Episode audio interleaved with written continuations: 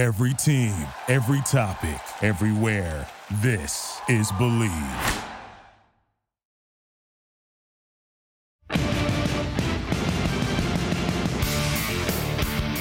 Hello, Raider Nation. Welcome to the Bleav in Raiders podcast on the Bleav Podcast Network.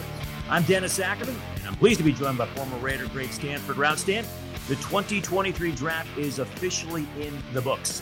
The Raiders selected nine players, including six on defense and three on offense. So, what's your initial response looking at the class as a whole, Stan? Eh. Like that. I mean, and I say that with supreme level of optimism in my voice, and I hope that I'm wrong. I hope to God that I'm wrong right now as we're we're recording this episode of the podcast.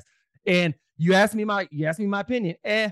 Now, like I said, could I say that uh that they that they completely deserve an, an F minus in the draft and this, second, and third? No, I don't agree with that. I wouldn't go that far, but I'm not walking away from this draft with loads of optimism. Now, I hope to God that I'm wrong. I, I, hope Tyree Wilson has 12 and a half sacks this year, pushes for the Pro Bowl. Him and Maxx Crosby prove to be the best duo in all of football, and it propels the Raiders to being 11 or 12 wins. I hope to God that happens. But uh, to, to what you're asking me, I would say, eh, that would probably be my best response to your question right now on today.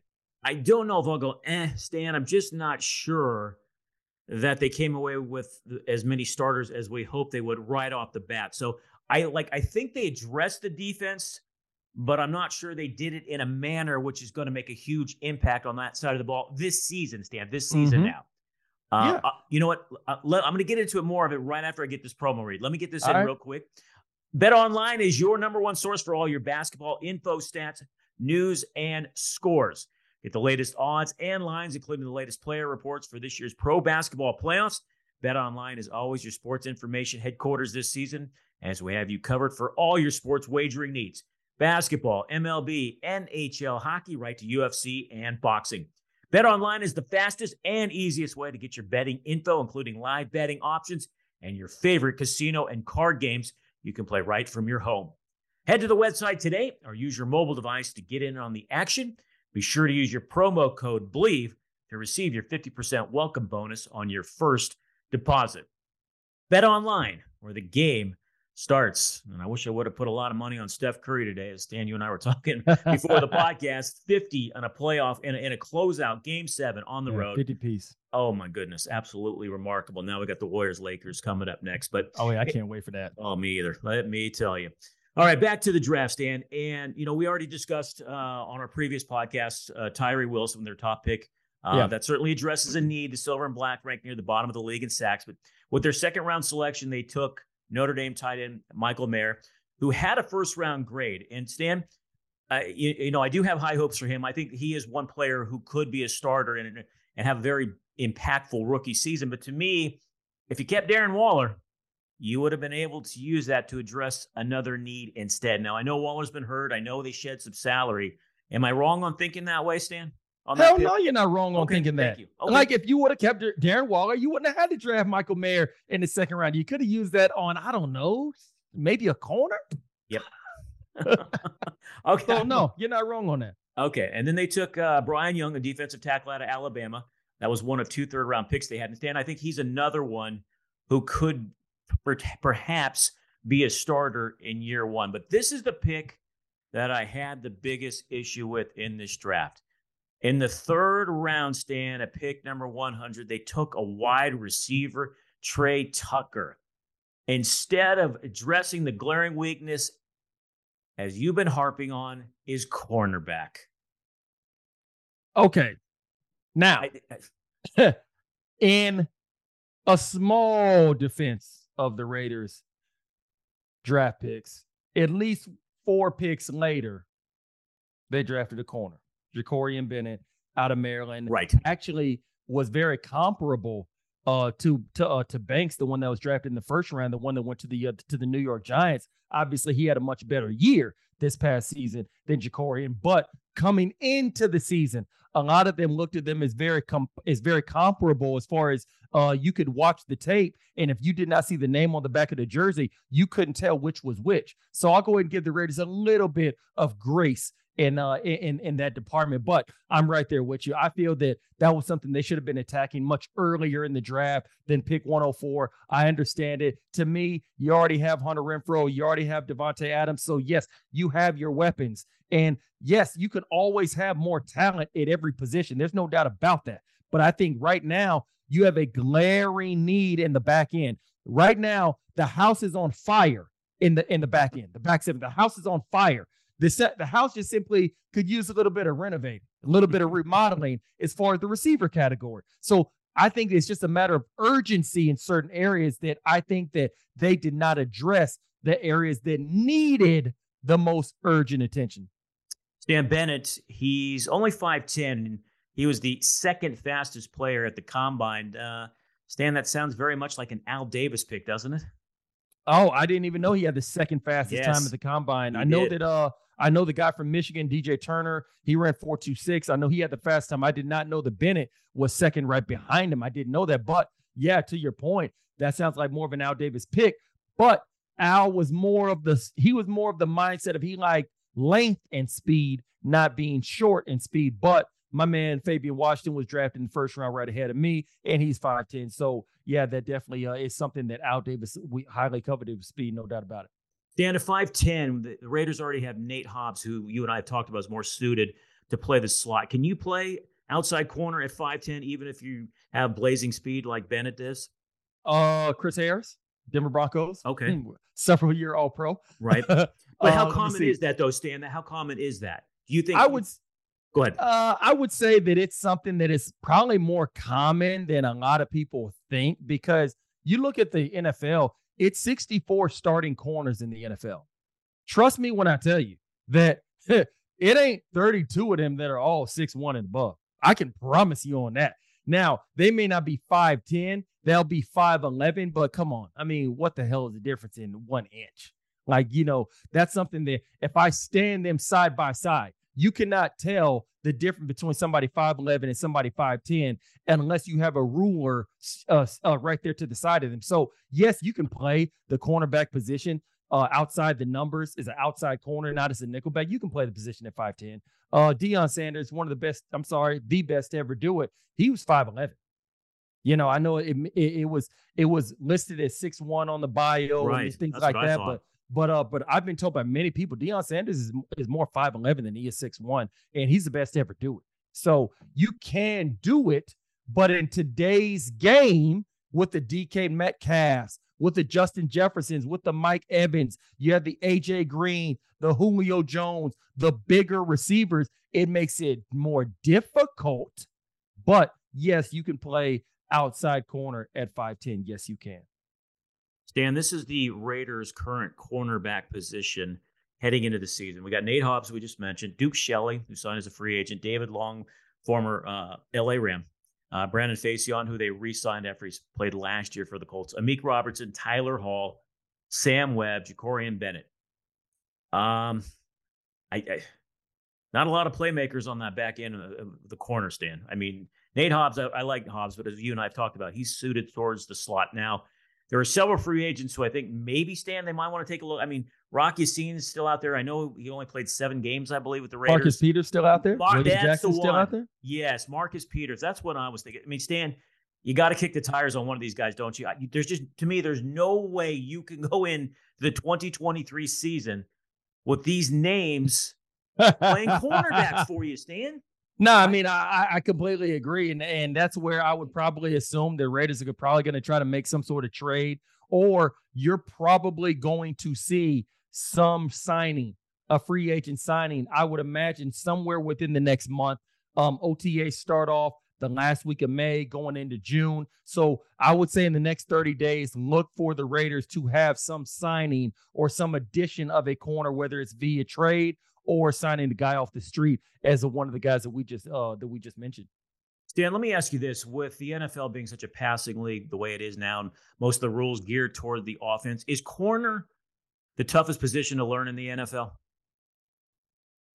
You know, I was actually having this debate with one of the coaches uh, just a couple days ago at the uh, at the school, and University of Houston. Yes, University, of Houston. and you know, I don't want to be disrespectful to other positions. No, I don't, think don't it want is. to do that. No, I don't think But- it is. I would say, I would say, from a mental standpoint, and the amount of pressure that's placed on your shoulders, it's probably what was the, what was the exact question you asked me again? Is it with the with the NFL and let's face it, college football being passing oriented now, and with the rules geared towards all the offenses, is corner the most difficult position to learn Uh, on the defense side of the ball, or just on the team? on the defensive side of the ball? Oh, on the defense side of the ball, absolutely. Corner is the, the most difficult position to learn from a standpoint of maybe not learning, but I'd say the most difficult to actually put into motion because you know that it's man coverage coming out Yep. the huddle. You know it's cover two, you know it's quarters. But now you got to go out there and play man coverage against that guy uh, from the Miami Dolphins named Tyreek Hill. now you got to go play man coverage against DK Metcalf, who's 6'4, 230, and runs like a 10 1 in the 100 meter dash. That becomes very, very difficult, very, very challenging. I know what to do, but I got to go actually, I- got to actually go out there and do it. So, because of the level of pressure that's placed on your shoulders, because you get beat, everybody in the damn stadium knows it, and Right. everybody on TV. A linebacker, or should I say a three technique, misses misses his gap, gets out of his gap. It's a 12 yard gain. Okay, big play, line up and do it all over again. As a corner, you make a mistake. Tyreek Hill is giving you the peace sign. Uh, his cheater runs into the end zone. Everybody knows it. They're cutting a commercial. It's going to be on ESPN Top 10 tonight. So I would probably say corner definitely is the most difficult to perform as far as the difficulty and the amount of pressure that's placed on you for one simple mistake on the defense side of the ball. Yes, I would agree with that wholeheartedly. Stan, even though it was okay, let's say you play a lot of man though, but you still have to rely on the safeties and others for help as well, though, correct? Mm, not the way we played it back in uh, Okay, 2005 through 2012. Okay, so you're on an island then is basically what you're saying. You're on an island. You're you are on an island and there is no long distance service. Plain and simple. You are on an island. Now, listen, in the in the grand scheme of things, we ran a lot of man free where you're running, you're playing man coverage across the board, and then you have a single free safety in the middle of the field, Michael Huff playing that sniper position. Now, if they run a nine route, then you know what your safety, he can be able to come out of his middle field and be able to track and help you out as far as if they catch the ball, he's there to just make the tackle, push the guy out of bounds, something like that. Or maybe just maybe if your guy runs a slant and somehow, some way you miss the tackle, the safety is the last line of defense in that free safety position. But as far as your safety being there to help you cover the guy, that's something that is going to rarely happen unless maybe he's running a skinny post. Your receiver had a cut split. You're able to go ahead and kind of funnel him to the middle towards your safety, maybe something like that. But in true man coverage, where the receivers are outside the numbers, where they usually are, it is very, very difficult to receive the safety actually helping you cover this guy. Now, his body presence will deter the quarterback from trying certain throws. But as far as like him actually being there to help you some sort of a double team or something like that, no. Okay. All right. Well, the Raiders, they also selected Georgia's Christopher Smith II, an undersized safety in the fifth round. Florida's Amari Burney at linebacker. Uh, as a first time starter a year ago, he did show some flashes being everywhere on the field 79 tackles, four sacks. He actually began his career as a safety. And Stan, they did take their quarterback. It came in uh, Yep. later on, Aidan O'Connell, uh, fourth round uh, from Purdue. I got to be honest with you, I don't know a lot about him. I don't know if this guy is the quarterback of the future, but we'll we'll, we'll see. We'll see. But we knew they were going to take a quarterback at some point, and it ended up being O'Connell. So, Stan, let me ask you this: uh, all the names that we have gone through, who do you think is going to make the biggest impact in this group from this group in year one? Oh man. Who's going to play the most snaps or who's going to make the biggest impact? Biggest impact. I would probably have to go with either Tyree Wilson or Byron Young, just because uh for one, I think they're gonna be given the opportunity to play early. And Tyree Wilson, obviously, we've seen a lot of his game film. He has a lot of ability. He flashes. We know that. It's just a matter of is he going to be able to stay healthy? And is he going to be somebody that is able to translate to the speed of the game as far as now you're going against NFL tackles every week. Were you going against NFL tackles every week in the Big 12? Probably not. And Byron Young, obviously coming from Alabama, he's being coached by Nick Saban, one of the best ever, if not the best ever. So he definitely is going to be battle tested coming into the NFL. All right, I think I'm going to go with uh, Notre Dame tight end Michael Mayer because here's why I stand. Josh McDaniels coming over from New England, they always featured the tight end in that offense. I think, especially for Jimmy Garoppolo, he had George Kittle. That was always one of his favorite uh, targets with the 49ers. And I think that if everything goes well, this kid's going to step in and the Raiders offense is going to be good because you're going to have Adams. Let's hope Josh Jacobs can repeat his uh, production from a year ago. Uh, Hunter Renfrow, let's hope he's healthy. Let's hope this offensive line can pass block a little bit better. But I think in the grand scheme of things, I think Mayer's going to have the biggest impact. So with that being said, Stan, I guess this has to kind of be a two part question. How many starters do you think they got out of this draft class in year one? And then maybe looking ahead, uh, let's just say looking ahead to year two, how many do you think they got out of this draft class? If there's any difference. Oh, I think um I think in year one you'll probably get maybe two, and I say maybe. I think obviously Mayer, I think uh, he's going to wind up being a starter if he's not going to be the starter going into the season. And then Tyree Wilson, I think he's going to work himself into it. Obviously, Chandler Jones still has something left in the tank, but he does not have a great amount left in the tank. That's why I think Tyree Wilson and Mayer are going to be thrust into the starting lineup at least sometime within 2023. Going forward, 2024 and beyond, I'm not sure if we're going to have any starters outside of those two guys that I just named going in the in the first and the second round. I'm not sure we're going to have any starters just because I haven't seen enough yet. Now, we all know the Raiders, they're very thin in the back end, things like that. Jakorian Bennett, he has a chance, he has an opportunity. I want to go ahead and watch OTAs, watch the preseason, see how this year plays out. Then I can go ahead and make a better assessment. But right now, off the top of my head, 2023, I would simply say Mayer and Tyree Wilson just off of a needs basis because who is the other tight end that the Raiders are going to have? Foster Moreau's a free agent they trade away Darren Waller. So just by default, Mayer's going to be the starter. And I think that he's going to make some impactful plays. He's going to have some sort of an imprint. I'm not sure how much, how big of an imprint he's going to have because I don't think he is he's he's he's not, he's nowhere near as elusive or as athletic as Darren Waller. So they're not going to be able to use him in the same capacity or as even a Foster Moreau. And then Tyree Wilson, obviously, we know he has ability, but it's just a matter of can he be consistent? Can he be healthy enough to stay on the field? Yeah, I don't even know if Foster's going to play this year. Remember, he was diagnosed with uh, with cancer, yeah. so I don't know if he's going to be able to play this year, unfortunately. And uh, you know, God prayers with him. Hopefully, uh, he'll be able to recover from that. Uh, Stan, I think they definitely get, like you said, two this year, three, and, and maybe Bennett is a guy to keep an eye on, perhaps yeah. Uh, coming out of this group as well. So let's, you know, I, am with you. I think two this year for sure. I think Will. I, I do think Wilson's a starter by the end of the year, Stan. I do. I think he's going to take over for yeah. Chandler Jones. I just Chandler, to me, like you said, is toward the end of his career, a fantastic, a Hall of Fame career, but uh, definitely towards the back end. So uh, I'm with you. Uh, let me ask you this, Dan. May 11th. You know what that day is? What it? What's coming on uh, May 11th?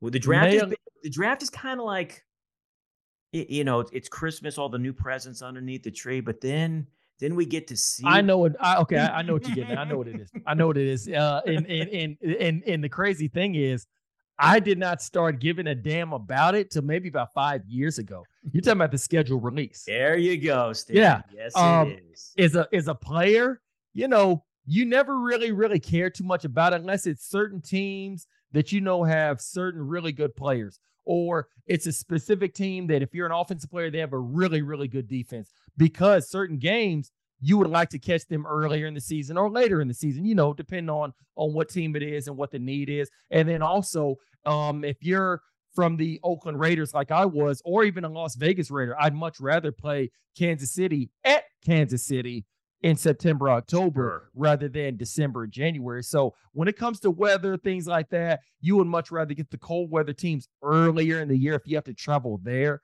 But otherwise, if it's not about weather for for most players, it really, really doesn't make make a difference because they're on your schedule. so whether it's September 15th or whether it's January 8th, somehow, some way, you're gonna be meeting them no matter what. So, you know, for most guys, they really, really don't uh, don't care much about it. It's all about the fans. Yes, exactly. Mhm. It is all about the fans because that. Oh, let's make our travel plans. Let's go here. Let's Yep, go there. Oh, Exactly. Look what, we exactly. got, Yep. look what we got in September. Look in October, November. Oh, it's a cold weather game. You know, maybe we should go there and experience Green Bay or, you know, something Yeah. like that. It's, it, I agree. It's all for the fans. But May 11th, uh, that's the big, uh, that's the next big date on the calendar. And uh, we'll figure out where the Raiders are playing and, and the dates uh, and all that. But right now, uh, they got to get to get to OTAs and see what these new guys look like and these undrafted uh, free agents. We didn't even hit on that, Stan, because you know there's going to be at least one undrafted free agent who's going to make this roster. There seems to be every year, uh, and a lot of teams. It, it amazes me how many guys you actually get overlooked, don't get selected, and still make an NFL roster. It's not a perfect true. science. It is not a No, perfect science. It's you a crapshoot at the it's a crapshoot at the end of the day. You do not know who's gonna pan out. You don't you don't know who's gonna pan out. You don't know who's not gonna pan out. It's a Right. crapshoot at the end of the day. It's at best like going to the strip in Las Vegas and putting all your money on black or putting it all on red at the craps table or roulette or you know what have you. So there's nobody that has all the answers. Nobody has a crystal ball. Everything is projection. And you know what else is just what I don't get? Draft grades. How the hell do we give out draft grades a day a day after the I- draft? I, I couldn't mean- agree more. You know, Oh, just my- and just like we know when we were talking about Tyree Wilson, the number seven pick overall, just a couple of days ago, like, and people have asked me, Stan, what do you think about this? And I'm like, man, like it's too early to tell because I can guarantee you, I guarantee you, there is going to be some, and I don't want to, I don't want to compare them to this guy all the way because that's not going to be fair. But there's going to be some guy who winds up being the Aaron Donald of this draft. And what I mean by that, I don't mean he's going to be Aaron Donald, but there's going to be somebody that you're going to be, God, why, why was he not drafted higher? After you know what you see out of him his rookie year, his second year, like Aaron Donald was the number 14 pick overall. And when you look by his second year, you're like, why wasn't he a top five pick? Stan, you why know- wasn't Patrick Mahomes the number one pick? Exactly. There's going to be somebody from this draft where you're like, God, really? Why wasn't he drafted higher? There, and it happens every year because there's no exact way to predict it. And what a lot of fans don't understand, I'm going to say this a lot of fans undervalue, they undervalue this very, very finite point. So much of your success is based on the scheme you go to and a Mm. lot of the players you have Mm. around you. So much of it. Like, there's going to be somebody in this draft who's a bust. And I guarantee you, had they gone to a different situation, they wouldn't have wanted to be in a bust. Interesting. Very interesting. Good good note to uh end the podcast on. Great job, partner, as always. Always, man. All right, Raider Nation, that's going to do it for another edition of the Bleav in Raiders podcast presented by betonline.ag. For my partner, Stanford Routt, I'm Dennis Ackerman. Thanks so much for listening. And may all your punts find the coffin corner. Thank you for listening to Bleav. You can show support to your host by subscribing to the show and giving us a five star rating on your preferred platform. Check us out at Bleav.com and search for B L E A V on YouTube.